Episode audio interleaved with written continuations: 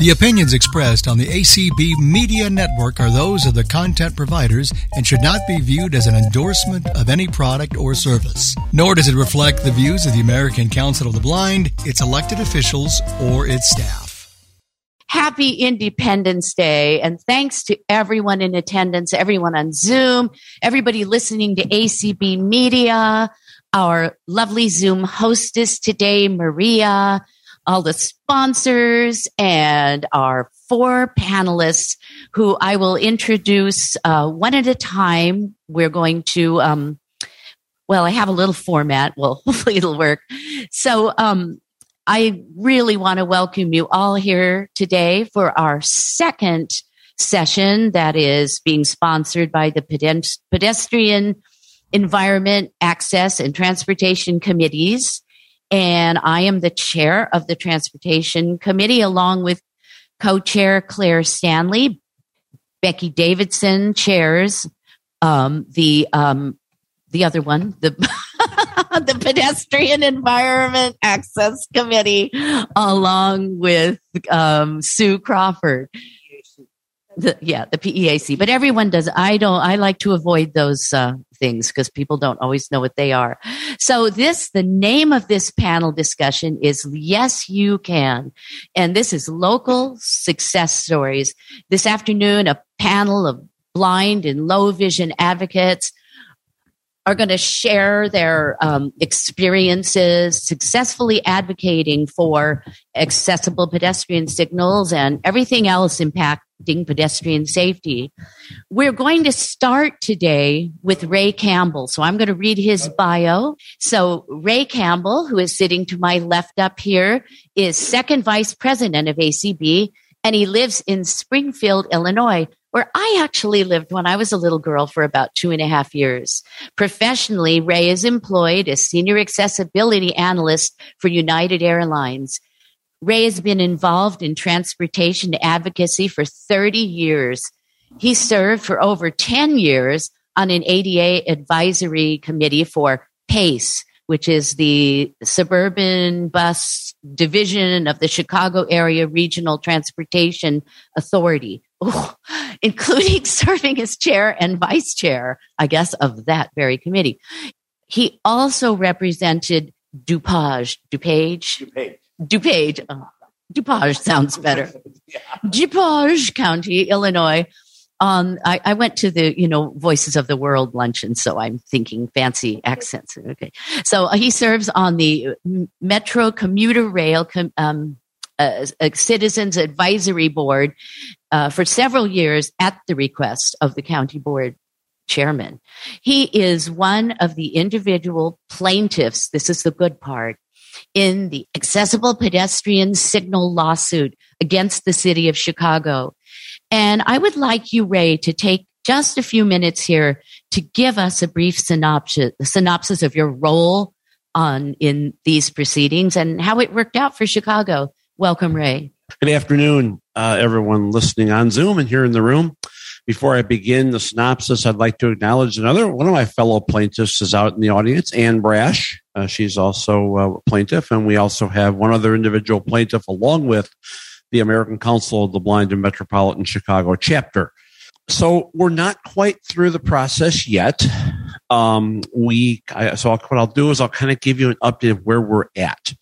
Um, the lawsuit was filed late 2019 against the city of Chicago because they had promised and promised and promised for many years that they were going to be installing accessible pedestrian signals. There were a number of uh, you know promises made, promises not kept and um, finally, you know, working with disability rights advocates, we said we're sick of this and we're not we're mad as heck and we're not going to take it anymore. So we filed uh, litigation against City of Chicago, and um, it, went through. Um, you know, we've gone back and forth with uh, various uh, things that have gone on discovery interrogatories depositions uh, if you've deposition or going to the dentist, I don't know what's worse. It's uh, the, the, the lawyer that gave the deposition for the city was kind of a kind of a jerk, and um, I said, I told somebody, I said, the next time I see him, I'd like it to be out behind a bar somewhere because he was just, he, but, he, but he was good at what he did. And, um, it's, um, I, so I guess where we're at now is that we are starting to talk, uh, with the city. I think to explore some, we're finishing up uh, some discovery with them. I think that's just been completed recently. And we're starting to talk about potential, um, you know, settlement uh, with them. Um, what the, one of the unique things about our litigation is that uh, about a year ago or so, the Department of Justice uh, took an interest in and actually signed on in support of what we were working on uh, with uh, with the city of Chicago. And um, you know, one of the other things that's been interesting about it is as we're moving through this process, is that now all of a sudden we're starting to hear about plans by the city of Chicago to install uh, signals over a number of years and and uh, various uh, things. So uh, it's kind of interesting how that happens once you start uh, kind of rattling their chains a little bit. But um, I mean, there's just really it's been really it's been an interesting process to go through it. Um, it's just been, but it's been a, but I think everybody on the uh, plaintiff side has been great uh, at you know working through and kind of working through all of the things that um, that you have to work through and that. So we're not quite done yet, but I think we're getting close to a point uh, where maybe in the next six months to a year we'll be able to announce something. So. Uh, um, it's uh, it's moving along slowly, unfortunately, as these things tend to do. But um, you know, it'll be one of the just point I'd make. It'll be interesting to see what happens because next year in Chicago is the next mayoral election. So I don't know if that this will factor in with uh, that or not, but uh, we'll see. Great start. None of this would have would have happened without advocacy. So it it can be something little, something big, and this is really big. Um, I was going to ask you how long you think, and you just said maybe within the next while. So that's really great. So our our next um, panelist, uh, who I'm going to introduce, is Karen, and she's Karen Luxton Gourgey. She is she has a doctorate education. She's always been a teacher and a learner. She began her career as a high school English teacher and she consulted with colleges seeking to accommodate students with disabilities. In 1980, Karen secured a position as Associate Director for Research and Development at the Computer Center for Visually Impaired People at Baruch. I don't know. Baruch. there I go again. Baruch College, CUNY, C-U-N-Y. I think that has something New York and received her doctorate from Teachers College, Columbia University in 1983. Karen transformed the center from a training vehicle for programmers to a place where blind and low vision individuals could acquire computer literacy as well as more advanced skills. She has always worked on accessibility of arts organizations, transit systems, and is regularly sought as a reviewer and advisor to programs that uh, promote access for people who are blind or low vision. In 2010, Karen was a founding member of Pedestrians for Accessible and Safe Streets, PASS, and is once again chairing PASS in an effort to encourage New York City to fully realize the vision and the promise of accessible pedestrian signals intelligently installed across the city. Karen, I so apologize for butchering your bio and welcome to this panel. We are really happy to have you. I don't know how much you heard, but we started by having Ray talk about what's going on in Chicago with accessible pedestrian signal progress. And we'd love to hear about New York's situation. Welcome.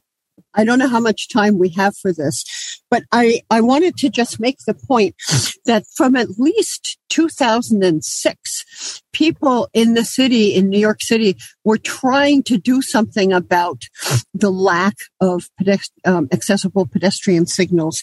I remember some of you may know he's a little famous in ACB terms and, and, and, and uh, places.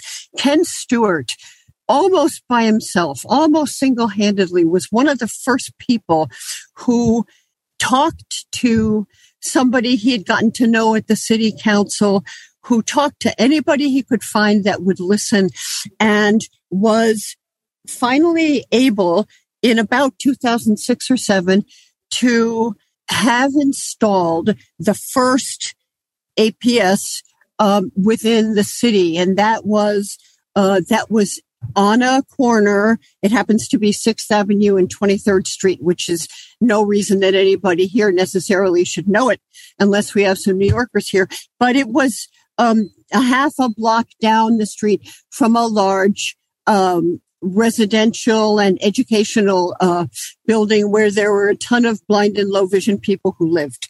So that got done. But there wasn't much that happened after that. Sometimes we got somebody to say, oh, well, there's another agency here. Let's put, let's put an APS around an agency. And so, you know, when there, that kind of thing was done and, uh, there was the creeping little, uh, assumption made by city developers and engineers and stuff. Well, of course, blind people only, um, uh, you know, hang out around those agencies. So really, that's the only place where we need to put them. Well, um, a whole lot of us from many uh, places in the city thought that that wasn't true, and especially in 2010, um, we all there was a big brouhaha, you know, when there was a, when Mayor Michael Bloomberg was written up in the T- New York Times and other newspapers and magazines because he had committed to installing a bunch of countdown signals through many, many, many, many uh, uh, intersections in the city. I don't even remember now how many. I think, but I think he really was trying to basically plaster the city with them. And of course, for us at that time, countdowns were silent. And the, the, the thing that did was something really interesting because so many of us in so many different places were really angry. And a few of us from ACB one night, well, we talked to the NFB people and see if we could come to their meeting to make a little small presentation. And they said yes. And we came and we had a little conversation about all these countdowns and about what the mayor's office was doing that was anything but what we needed and how really what was happening was that if you thought about it, the ADA was being violated by what they were doing because these, uh, attachments, if you will, that were being put in were completely inaccessible to us. So we talked to NFB and we made a deal that we would work together. And having done that, the, what we called the PASS coalition, PASS, which stands for Pedestrians for Accessible and Safe Streets, um, was born. And that meant that ACB, um, you know, not the whole ACB, but people from ACB who were interested and NFB, same thing there. And people from various agencies of which the city had pretty many, um, would be able to work together to see what we could do. And so from that time, the PASS, um, there was a steering committee formed and we started to meet and we, we sent a letter to the then mayor and to as many other people as we thought might actually take a look at this and basically told them that they were in violation of the ADA and we told them why. And so that was our start. That was our beginning. And it was a very slow process, but eventually we got to meet with the then um, I can't think of this word, the head honcho of the mayor's office for people with disabilities. Commissioner, I think is what he was called. And so we got to meet with him and we began to talk to some city council people. Long story short, we started to get a little bit of progress, and I mean a little bit.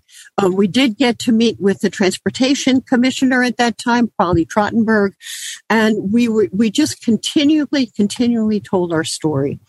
And what the thing that happened that was critical was that there were actually laws passed um, that up to in the first instance, which I think was 2012, to show you how long it took, they had to do about 10 APS per year. And then the next one we got, there were a few more. And finally there was, there were, um, it was going to be 25 per year. And the last one we got was going to be 75 per year. So it was an accomplishment in the sense that these things were in the law now. So that was something, but it was not what we, um, what we really needed. And at that same time, in um, 1915, 16, 17, we started getting these these uh, and ray may have already mentioned these i don't know so if i'm repeating you know i apologize but these things called lead pedestrian intervals. Yeah, which LPI is, is leading pedestrian intervals. That's correct, LPI. Um, and basically, what that is is that the walk signal is turned on early so that walkers would get a head start. The only problem, of course, is that since in so many places, there were not accessible pedestrian signals, APS, uh, installed there. Walkers had no idea. We didn't know what was going on. So this was a very, very dangerous thing. And ACB around that time, I believe actually in 2018, um, decided the state group of, of ACB, the state um, entity, decided, no, this is not right. They're not doing it fast enough. They're not, you know, and they haven't taken us into account when they're doing this um, LPI installation. So ACB made a decision statewide to sue, to sue the New York City Department of Transportation. And happily Pass was able to join with them, not as a plaintiff in the suit, but as people who could support who could provide information and um, write letters, individual letters, uh, saying why this kind of thing was was very um, critical for us, um, for all of us, and you know, essentially supporting what ACB had started. So that's where we began in about 2018, 2019.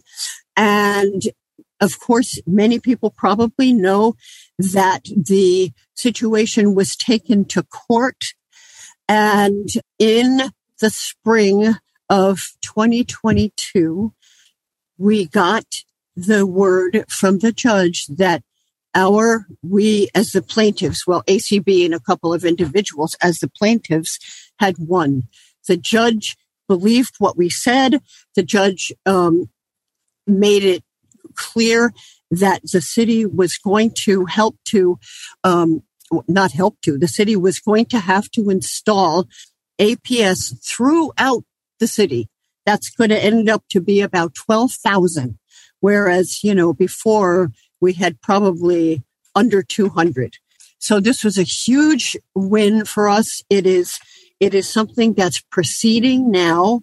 And, um, I think the last thing I want to say about this is that um, until we go to questions or whatever, the last thing I want to say is it is so critical on a lot of issues that groups, wherever possible, work together because it really did help. We had strengths of a lot of different people from various places, whether it was an O&M instructor from an agency or a lawyer from, you know, from another, uh, another one of the consumer groups that we were working with or people who could talk about guide dogs, whatever. I mean, it, it, we have come to believe, I certainly have, um, that anytime you can really join forces and work together well, you can, you have the chance of accomplishing a lot. So I'll stop for now. Karen, thank you so much. That is just such an important and I know we sometimes don't like the word inspirational, but it is an inspirational. and uh, and so Chicago is on its way. New York City has had a huge victory, but we all don't live in big cities. We live in all kinds of environments, and advocacy is important and necessary everywhere. And our next speaker and you know we'll have back and forth and questions but we we i wanted to give everybody a you know a, a first shot at at a speaking so our next speaker will be gretchen Maune who lost her vision while she was in college. She's been an acb member and a fierce advocate for over 10 years. She holds a ba in english and a master's in public affairs from the university of missouri. Through her work with the MCB chapter, Missouri Council of the Blind uh, chapter she founded called Tiger Council of the Blind, as well as her work serving on the board of the nonprofit local, no, the nonprofit, nonprofit comma local motion and serving as the co-chair of her city's disabilities commission.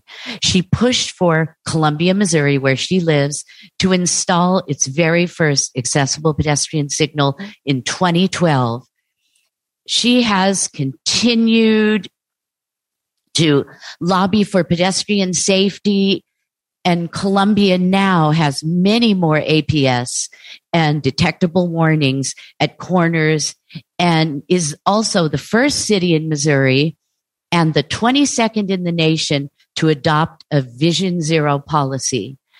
Gretchen lives in Columbia, Missouri with her guide dog, Royal. And welcome, Gretchen. If you'd like to share, you know, something inspirational, your favorite story, whatever to get this crowd moving and advocating in their own local jurisdictions. I would love to. And thank you so much for inviting me to speak. It's uh, an honor to be on this panel with these amazing advocates who have come before me and paved these ways.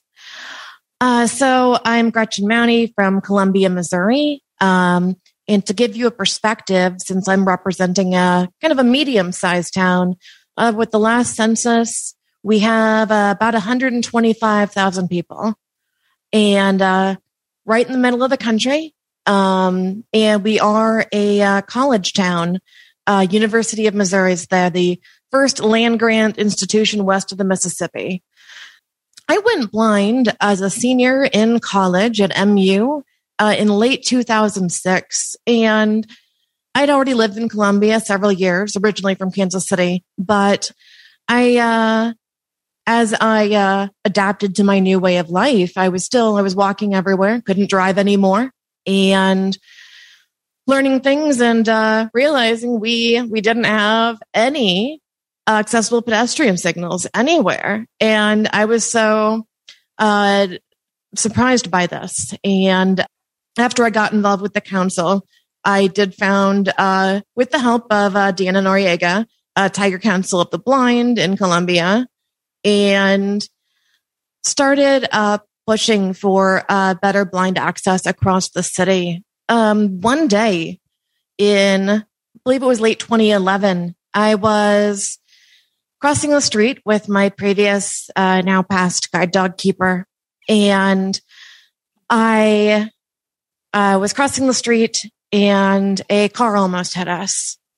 And it was very terrifying uh, after that happened and after uh, we kind of shook it off and we're fine, uh, it was middle of the day. So I walked down to City Hall with Keeper, um, determination uh, in my gaze, and um, managed to. Uh, I'd already advocated um, at many meetings and gone to many city council meetings over the past uh, few years before that.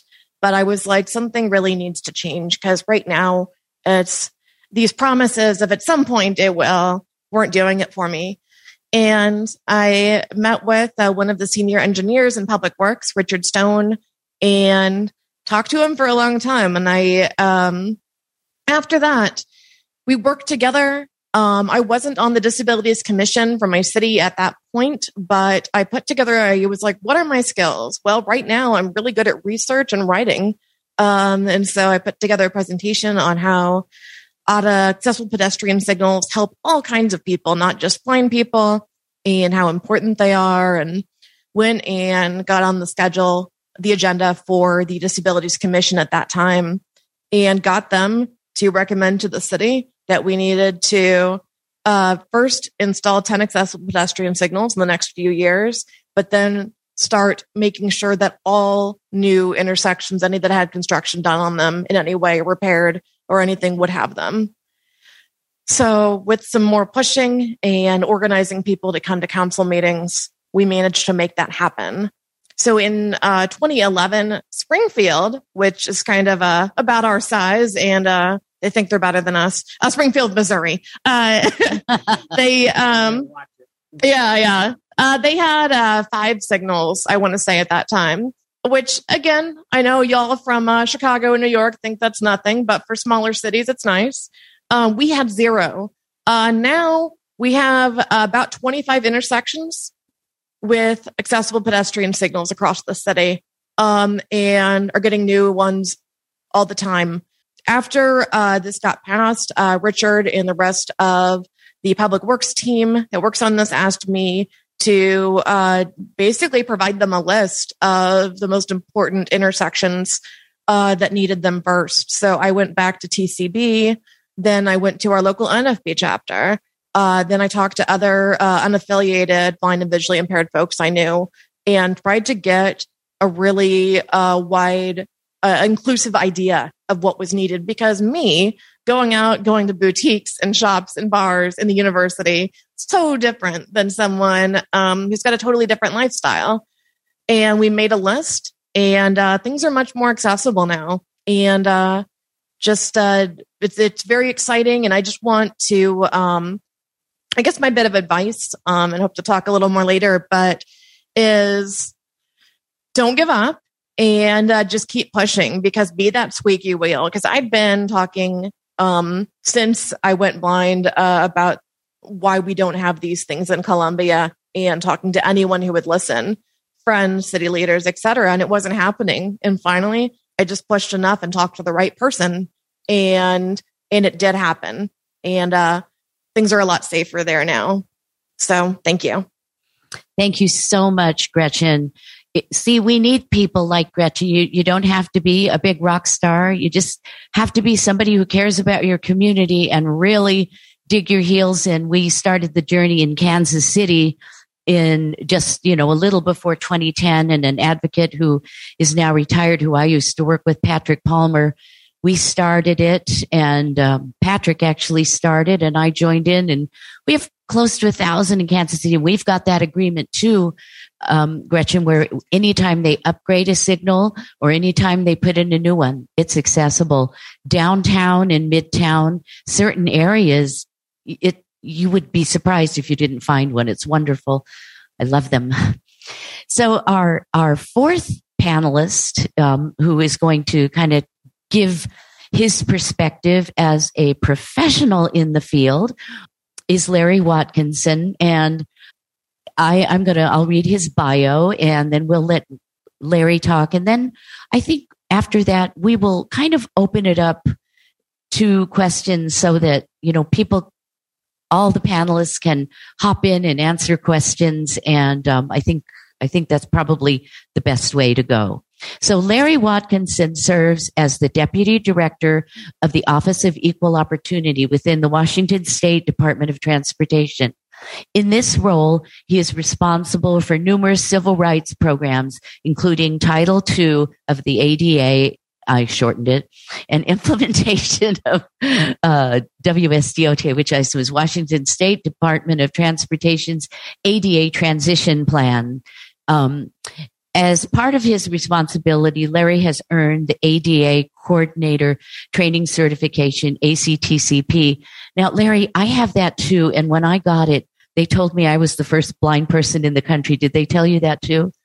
When did you get your certification? You didn't. when did you get? Heal. When, Heal. When, when did you get your certification?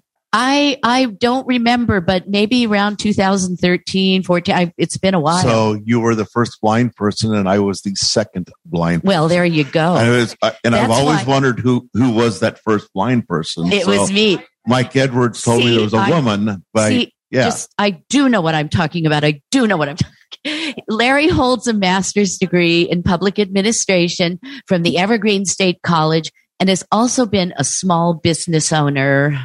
One more little chunk. Larry is an active member of his community.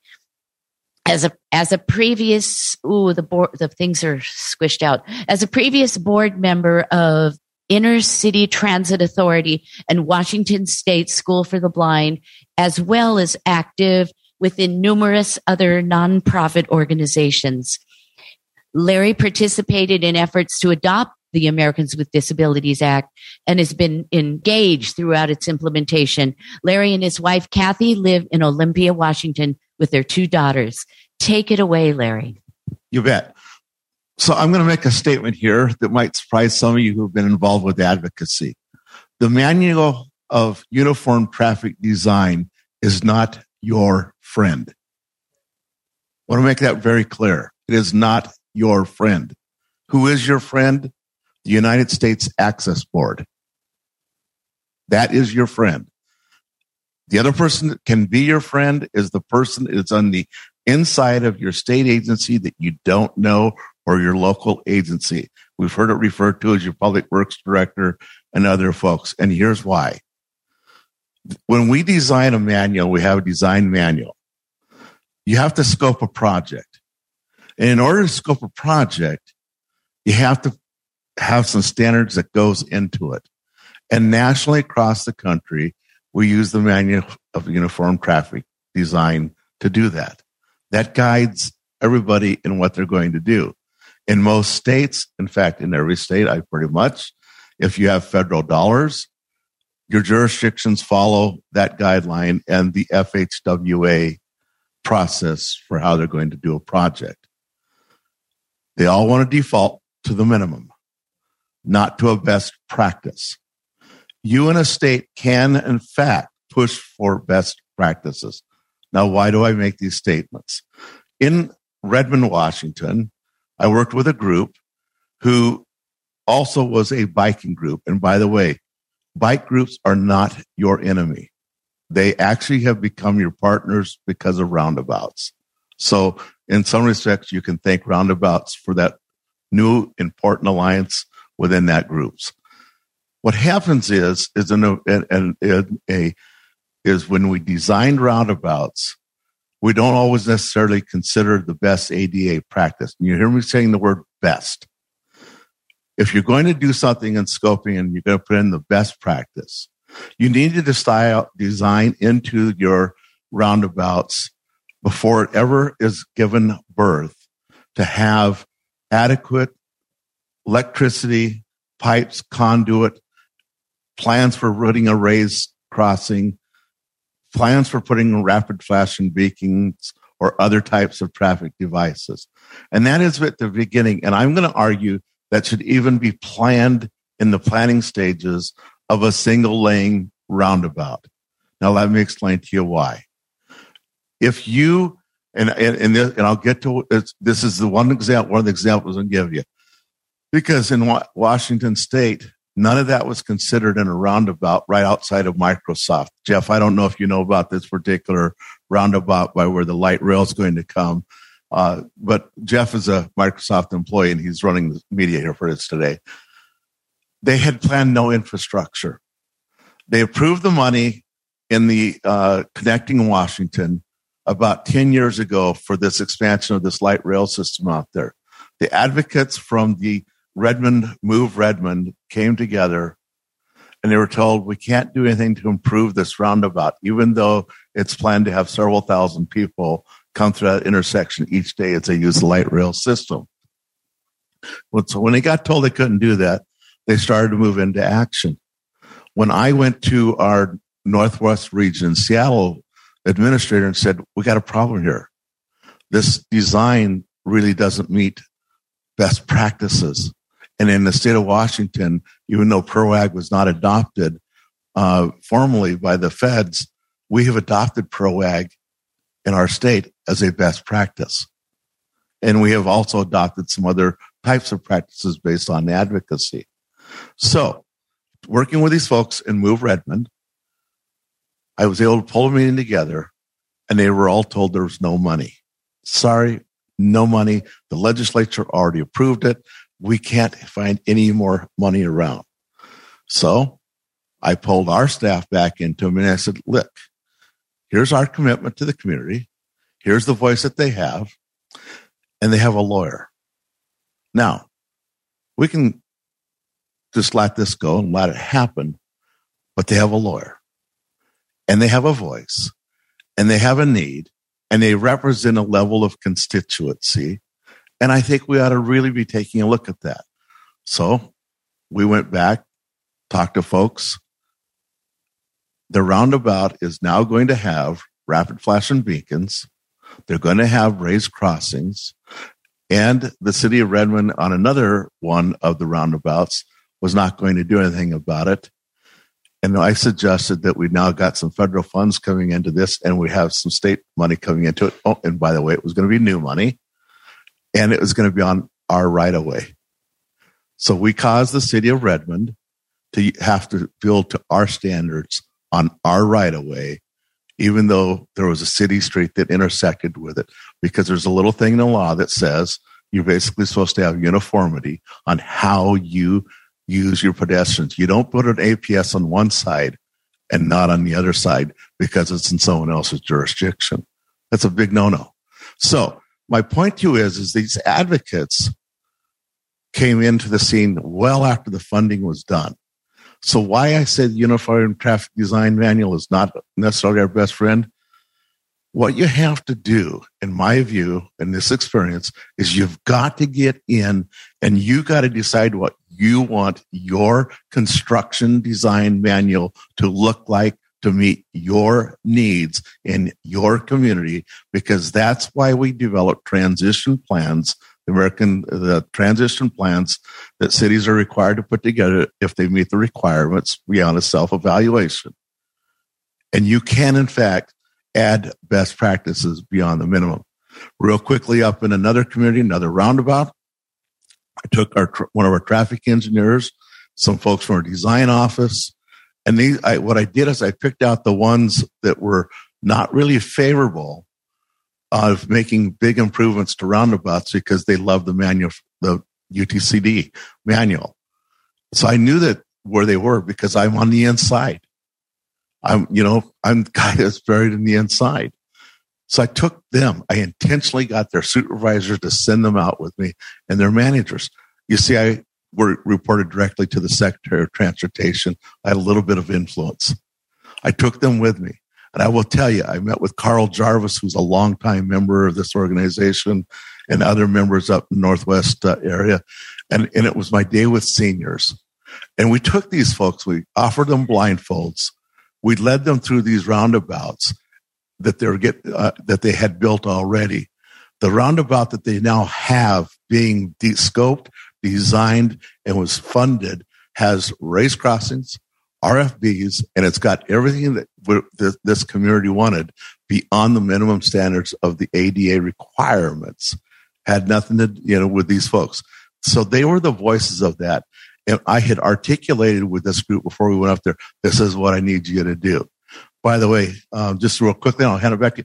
I've actually left that job two weeks ago, um, and I went back to the Department of Licensing uh, so I could completely focus on nothing but ADA standards for programs and services because that's my area of uh, interest. And I, in, in that respect, but it also has put me down in a position to where I know the bowels of how a transportation agency works, and I'm going to use those that where I came from in the very back of the tail um, and move myself forward and, and, and be able to be more of an advocate on what I now know that goes on and how you need to advocate for getting things done. And it doesn't necessarily always start with talking to your governor, your commissioner, or your or, or your folks. The people who are like you and I and put their pants on the same way, those are the ones you got to talk to. And if you can educate them, you're going to get them on your side. And we had more wins because I never really talked to the important people. I talked to the people who got this job done and who owned the design manual. Find out who owns that design manual and make them your friend. Here you go. Thank you so much, Larry. We, you know, look at the power sitting up here on this panel and you, all of you out there in the room, listening and on Zoom, you can all do this. You know, you, you need to advocate. You need to, and I think something we just heard with, with Larry, you need to educate yourself. We need to learn what's what, you know, and that it's really true that manual and uniform traffic devices, MUTC, MUCTCD is so, uh, our engineers, if they don't want to put in a light, they'll say, well, we did a traffic study and this intersection doesn't warrant. Now it may, that's, it's a bunch of whatever you want to call it.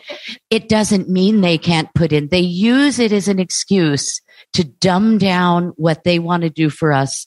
I would like to now um, open this up to questions. And the way we're going to do it is we're going to take one from Zoom and one from the room. And you may ask general questions or you can address your questions to individuals on the panel. And I think we will start with our Zoom visitors. All right. Then on Zoom, uh, we have uh, Chris first. Thanks uh, very much. Excellent panel. Um, I, I, certainly agree with everything uh, Larry said and, and the rest of you. And I would just note that when a when a agency says that we don't have the money, um, that's a disingenuous statement. What they're really saying is you're not a priority. Um, because if something's a priority, they always find the money. And the second thing is these decisions are all uh, political with a small p. So, um, you know, decisions can be ch- changed and they're changed all the time uh, if you talk to the right people. I was wondering uh, if the advocates ever used um, their state uh, public records law to get information regarding um, how many accessible pedestrian signals there are versus signalized intersections without uh, accessible pedestrian signals and how many signals have leading pedestrian intervals and that kind of thing. Anybody tried that with the public records law? When I left two weeks ago from the department, you did not need a public disclosure request to do that. It was on our website. It should uh-huh. be on everyone's website if they have a transition plan or a self evaluation. That's not. Yeah, if they if they did it, if if they counted uh, as barriers lack of accessible pedestrian signals, but a lot of agencies don't do that. You'll get it in Washington. In, well, in Kansas City, they I I know that you can get those answers. I haven't asked in a few years, but they were if the Sunshine Law, and they were they were that was public record. Yeah, I just wanted to say in uh, back in Columbia, like I mentioned, uh, Springfield, Missouri. That's really the only town we were trying to compare ourselves to at the time to get the attention of our leaders or city council and mayor because uh, if we compared ourselves to the signals that St. Louis or Kansas City had, they'd be like, well, they're much bigger. They have much more money, etc. But, um, yeah, so we just did research in Springfield. And in New York, um, our uh, Department of Transportation does have those records, and it's pretty easily available without having to um, actually depend on the law itself. I might suggest that if you're really interested in that stuff, um, a lot of contractors are uh, a lot of states and cities they bring in contractors. They pay them a million and a half dollars or more to write their transition plans. Um, okay. I and two other staff wrote our plan. Go look at it. It would be a good example for you to see how that should be done and provided to you. In, in the interest of time, if if uh, questioners can ask one question, and if and if we can restrict ourselves to one answer, so that we'll you know cover more territory. And Ray has nothing to add, so let's uh, take a uh, question from the room. I'm Andy Arvidsson. I live in a small community in Washington State, and our main street that comes into town is also a state highway. So every time we ask the city about a crossing, they say, ask the state. Every time we ask the state, they say, ask the city. And they play ping pong with us all the time trying to get in a crossing. So, do you have anything to suggest for that? Could you stick around afterwards, and I'd be happy to connect with you, and we'll I will help you give you the ten point plan what to do. Now, this is advocacy in motion. See, look at that. And now another Zoom question. All right, from Zoom we have Lino. I love to hear mag- advocacy in, in, motion, whether it's several miles away in Omaha. Good afternoon from North Carolina. I just want to make a quick couple of comments. Number one, New York, you should be very proud of yourselves for what you did. Second of all, Chicago, keep doing what you're doing. And finally, I am trying to get APS signals in a city of 16,000, which is Albemarle, North Carolina, uh, outside of Charlotte. And you guys are have given me uh, more wheels to the forward motion trying to do what we're trying to do here. The only way we're going to be able to do it, sadly, is to go after the DOT of NC by a lawsuit. Thank you, guys. Okay, then I guess another question from the room. It's like two teams. Hi, so I'm Doreen Cornwell, and I'm going to ask this question because it's come up in Washington, but I bet it's going to come up in other places. I got a while ago, I got a call a while ago from a city that's thinking about how to regulate robots. And they were like, should we just, if, can we ask for a list of blind people from, and they listed one organization. I said, well, um, I think you shouldn't assume that blind people are only going to, you're only going to care about where the robot travels and you're talking to only one organization and you need to talk to several. Um, but uh, I think my question for the, the panel is, can you suggest some strategies for advocates when thinking about new stuff? Before we had before we had a question in the previous session about scooters and rental bikes and um, I, I, can go on about those. But um, right now the question is just about robots which is like way outside of the PROWAG but has a lot of potential also to affect the pedestrian environment uh, yeah, I mean, it, it, does sound far afield to me. Is is there one of you panelists who feels that it's within the transportation realm enough to want to address it? It's Karen. I just like to say, um, I think it's very critical for um, an advocates to engage like this person that you that from the from the administration that you talk to and find out so so you for sure understand. I mean, maybe you do already, but I wanted, I would want to know exactly what is the function of these guys. How are they going to be used? And I wouldn't make a move until I knew that. So I know how this potentially can, you know, affect um, the whole transportation sphere. That's I'd right. start with and, that. Yeah. And it, it may not be that, uh, relevant at this moment, but I take back what I said because looking down the road, who knows? And right. now I'm giving this mic to Ray. He wants to address it.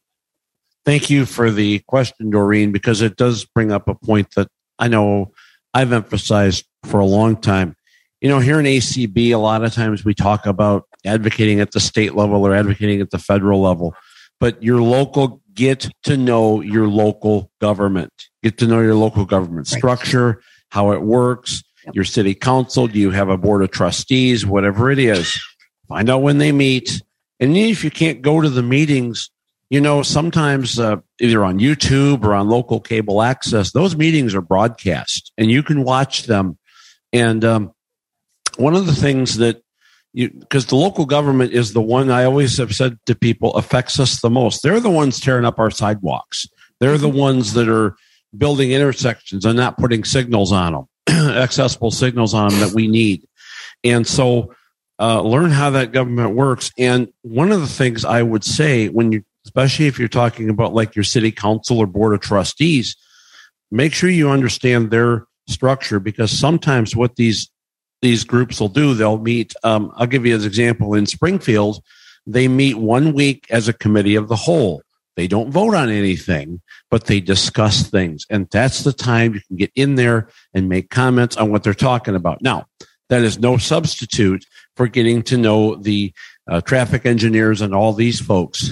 But if you're, I will tell you this: if you get out to these meetings, you and you're seen, especially in smaller cities, they get to know you, and they get to know and they hear you, and they know what you, they know you know what you're talking about. Then you start asking questions. Okay, who is the director of public works? Who is the chief traffic engineer that I need to talk to about getting uh, signals and installed or that kind of thing. Um, it wasn't related to pedestrian access, but I'll just use an example. Several years ago, uh, the village of Glen Ellyn that we used to live in entered into uh, a sponsorship of a uh, subsidized transportation program, and the they went through it for uh, six months a year, whatever it was, and um, the next year they came around to budget season, and they were going to decide if they were going to reappropriate money for it. And the uh, person that was overseeing it got up there and did the presentation, and the village president looked right out the audience, looked at Karen and I, and he said, "I want to know how the Campbells have been helped by this, and what they think of it." And that's the kind of thing. If you can get known by people and seen at meetings and seen at you know, meeting with people, uh, that's the kind of thing you need to do. We often forget about local government, but we really shouldn't. And that's where Yeah. that's where the rubber meets the road, so to speak. And uh, you you know just just get to know folks and uh, get out there and and be seen and start advocating. and talk to other people about those robots. Band together and figure out what are the concerns you know? And uh, it, it might come up. So i guess it's time for another yeah we have a yeah, becky just reminded me we we do we have a robot that takes food from the kitchen to the servers and then the server brings it to the table uh, for those of us who are um, here at the convention in person. And in case you know, three out of four of us are here in person on this panel. Well, yeah, three, three of four invited. I'm here too. Becky's here. Um, but anyway, yeah, it's a very inaccessible restaurant. You, they don't have people who come to your table. And if, if you don't go to the bar and order your food, there are these inaccessible touch screens on the table and it's all very robotic. So who would like to ask our next question? Um, I, I want to ask about a mixed use recreational trail that we're planning that's going to be 28 miles and it's connect going to connect everything around the county. Currently, we have a recreation trail all along the coast. I live in Monterey, California. The problem is it's bicycles, pedestrians, rent bikes, hover scooters, Yeah. everybody. And um, there's only, and right now it's like miles and miles of coastline. And the only part I can go on is a short stretch between Pacific Grove and, and Cannery Row because there's a section that's all decomposed granite separate from the narrow bike uh, paved part. Now, the thing they're planning is going to be, and it's all level. I can walk on that bike part because it's all the sand and not realize it right away. So it's really dangerous. But what they're going to do is is pl- they're planning this big huge thing that I'm already talking to them and putting in public comments about, but I don't know what to ask for. They keep assuring me it will be fine. It's going to be eight feet wide and everybody can be freely free and friendly. And I know my dog walks on the left, and she's not going to stay, um, you know, on the right side of the trail. What what can I do so that I can walk on this trail? I would hop in real quick and say, did you listen to our last presentation? Were you? I was, okay. yeah. Okay. So did you hear uh, one one solution, and then other people can? uh, Did you hear Beezy talk about the new um, um, uh, trapezoidal Yes, yes, marking? yes, yes. So that's Yeah. one thing, you know. But, that- but they already are telling me they don't want to do anything like that. Well, they can tell you that, but that doesn't mean you can't talk them into doing it. They're Yeah. just saying that. You know, remember what Larry said about the uniform? you know, they say all kinds of things. We don't have money. Oh, that we don't have to put in those signals. Yeah. Sarah, Just a comment Go. about, you know, Sarah Presley from the Access Board is, and I don't know if there's much you can do about it because I think with a shared use path, it's, Exactly. it's just something where anybody can use any part of it. It's not, Mm-hmm. you know, if you're talking about a bike lane, that's not a shared use path anymore. That's a bike lane. It's specifically Yeah. for bikes. So Yeah. that, I mean, it is a problem to have these shared use paths. That's exactly what they are. They're shared use, but when you're a pedestrian, you kind of get short shrift on a shared use. but even Yeah. in shared use, can't you have? They, they're saying no, Markings. it's shared use and everything's going to be open. And they say people will be cur- cur- courteous about my guide dog. I'm already, and these people go by on these bike paths, and I love bikers, you know, but these people go by 100 miles an hour. They don't know it's a guide dog from the back when they're just racing up, you know. And um, so anyway, I don't know what to advocate for because, but I will look into the trapezoid stuff. Is it could could I maybe Um, Janet, let, let me ask you. Let me suggest something to you. Um, it's it's very likely, and you can tell me if I'm wrong, it's very likely that a lot of the bicycle groups are really pushing for this. It sounds like that's what's going on. Mm-hmm. What you might want to do is get Google and identify the bike organizations in your area and talk to them and say, you know, hey, I, I want you to have your access too, but we've got to have our access too. How can we work together? And, you know, this is something maybe your ACB group can do, or maybe working with NFB or whatever you might want to do is say, hey, how can we work together so that we have access, meaningful access for everyone, but safe access as well? I will talk real fast, but uh, to piggyback on that, the um, organization that I used to be on the board of that uh, was mentioned, uh, Local Motion used to be called PedNet. It is uh, our uh, oh, biking and walking and rolling organization in mid Missouri. And um, I got on their board to try to have an influence and be that voice uh, with all these other bikers and folks there, and was able to uh, to encourage them to uh, to make smarter decisions for everybody. And uh, there's uh, some other blind people serving on it these days, so um, that's an option is to try to get on nonprofit boards like that. That's a great reminder of the importance of that kind of collaboration. Yeah, you need to. I I hope all of you really have heard what Sarah said because she's absolutely spot on. Ray is completely spot on, and so are you completely spot on.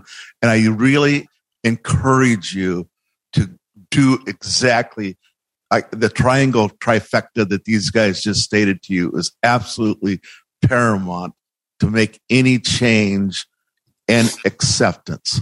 I, I would just also say it, I would love to know. I wish Beezy was still here Yeah. because she's so knowledgeable about things that have happened um, around the country, and it it just might be that she's aware of some Yeah. projects where things Well- have, have worked out. So I would be. It would be fabulous. Yeah, we we just- can put you. You know, we can reach out to her with these questions. It's just that you know this hour is advocacy stories, and hers was information about.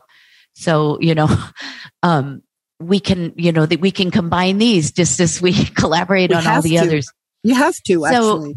But yeah, so any more questions? Malcolm. Um, actually, there I've heard the word tossed around: audible pedestrian signals, accessible pedestrian signals, talking pedestrian signals. I would like to know if there's a difference between any of those and if, what they are, and if there's not, can we not standardize it so that it's just one type of signal so we can all? I'm very confused on it. Oh. Thank you. No. This is. Sa- th- I was just going to say this is Sarah Presley from the Access Board, Okay, and just okay. technically, it's an accessible pedestrian signal, and an, ex- an accessible pedestrian signal must have both an audible and a vibrotactile component. I do have a question, Madam Chair, about that to follow up on on the the subject. In What- my community, we started advocating for accessible signals a little earlier than a lot of the regulations came out, and we have quite a plethora of conflict uh, of different differing signals at different intersections. Uh, we got the birdies and and the tweeties. uh, we have uh, uh, some with uh, various types of talking signals. We've got speakers on the ped heads. We've got speakers on the poles. Uh, there's very little consistency because the old signals are not replaced with new signals. Uh, they are, uh, you know, once they're in, they're in, and they're grandfathered in from a standpoint of compliance. It's been my view with our community that we're better off to continue to advocate for uh, additional signals as required right now than to ever remove a signal simply to upgrade it when there are so many intersections that need them. But I, I'd be interested in the panel's comments on that.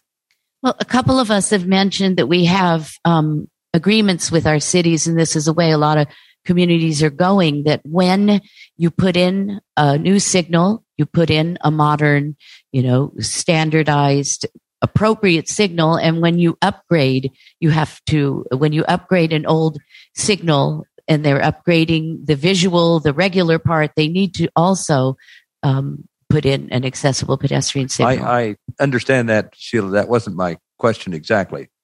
Uh, let's suppose that we have a certain amount of signals that can be installed or upgraded in a given year, and that's a reality.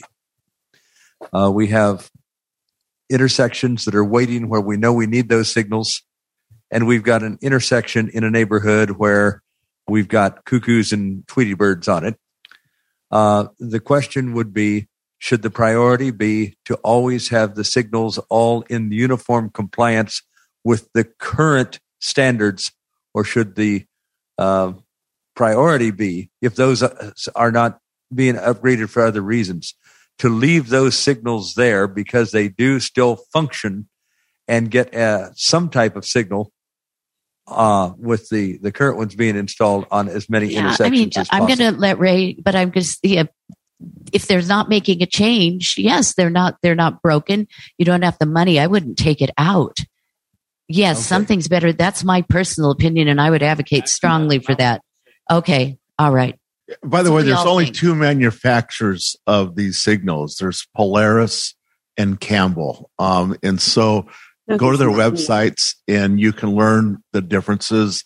And what I would suggest in jurisdictions, go with one or the other. But when you start mixing them um, in modern technology, you're not going to get the same results. So you really got to settle in on what meets your community needs. Polara seems to be the more popular, the, the more chosen. Right, right. All right. Uh, on Zoom, we have Colleen.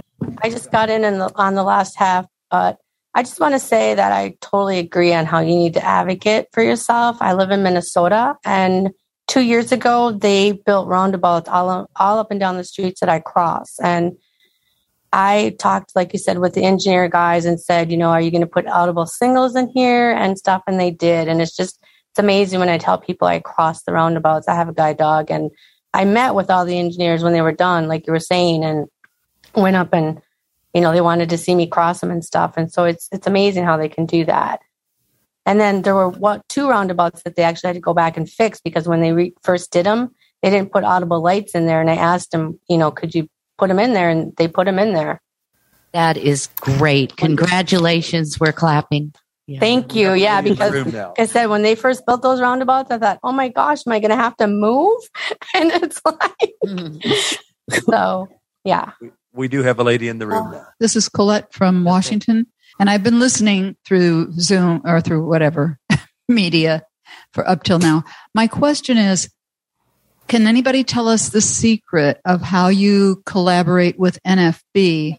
Because the people at NFB in our area are so adamantly against any audible signals at all. And so, how, what is the, uh, what's the trick or the hook or the what's in it for them as well as us? Thanks. I just wanted to say, I mean, if somebody's lockjaw about this, it, it, it may not be worth it. The thing would be if you could, I mean, we, in our situation, we were lucky because everybody, everybody, everybody could tell that this was a disaster.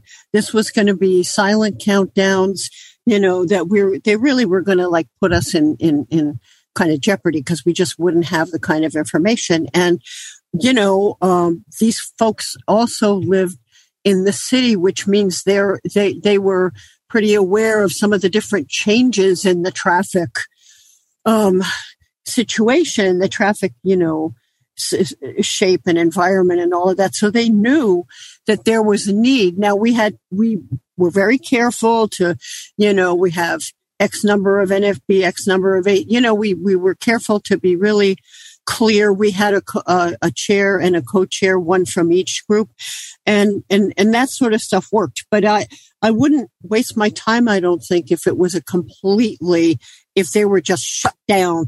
If if there's a smaller issue that they you might be able to find one or two of them that were interested in it, you might have a shot. But I wouldn't I wouldn't give myself headaches over you know trying to do something when there's absolutely because I know that can be that can be and I I wouldn't want to um, make myself Yeah, to- crazy. Uh, to piggyback on that a little bit, uh, some really good points there from Karen. Um, so in 2012, when I went to the Disabilities Commission before I served on it, and for those who don't know, that's what we call the group of people with disabilities that the city appoints, uh, the city council does, kind of like your water and light board and things like that.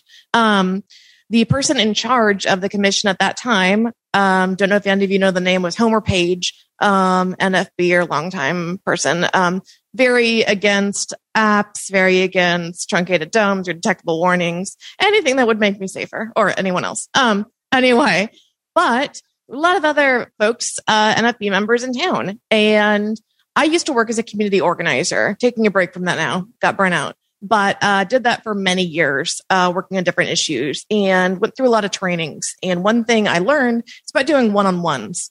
And um, so meeting with different um, members of the NFB one on one over coffee, a beer, whatever you like, um, or just if uh, you don't want to meet in person over Zoom. Uh, not everyone's going to agree. Um, sometimes it seems like they might all, but they have different feelings. And if you can sway some of them to your side um, by making a different arguments and uh, uh, and doing that, that can make a really big difference. And um, I was able to uh, get eventually them to influence Homer Page to be okay with it and uh, let it pass in the Disabilities Commission back in 2012. And if one group doesn't agree, get other groups, get the cyclists, get everyone else. And so Amen. those those guys will be like, well, what's wrong with them, you know? And I want to thank you, Maria, and ACB, our in-house audience, everybody on Zoom, anybody who's listening on ACB Media, and most of all, our our panelists, um, Ray Campbell, Gretchen Maune. I'm going to say it right. Karen Gourgey, did I say that right? And Larry. Watkinson. well, th- thanks to everyone. Everyone enjoy the rest of your convention and thank you for so much for joining us today at this panel. Thank you, everyone. Keep advocating, as Thank you. Swatha says.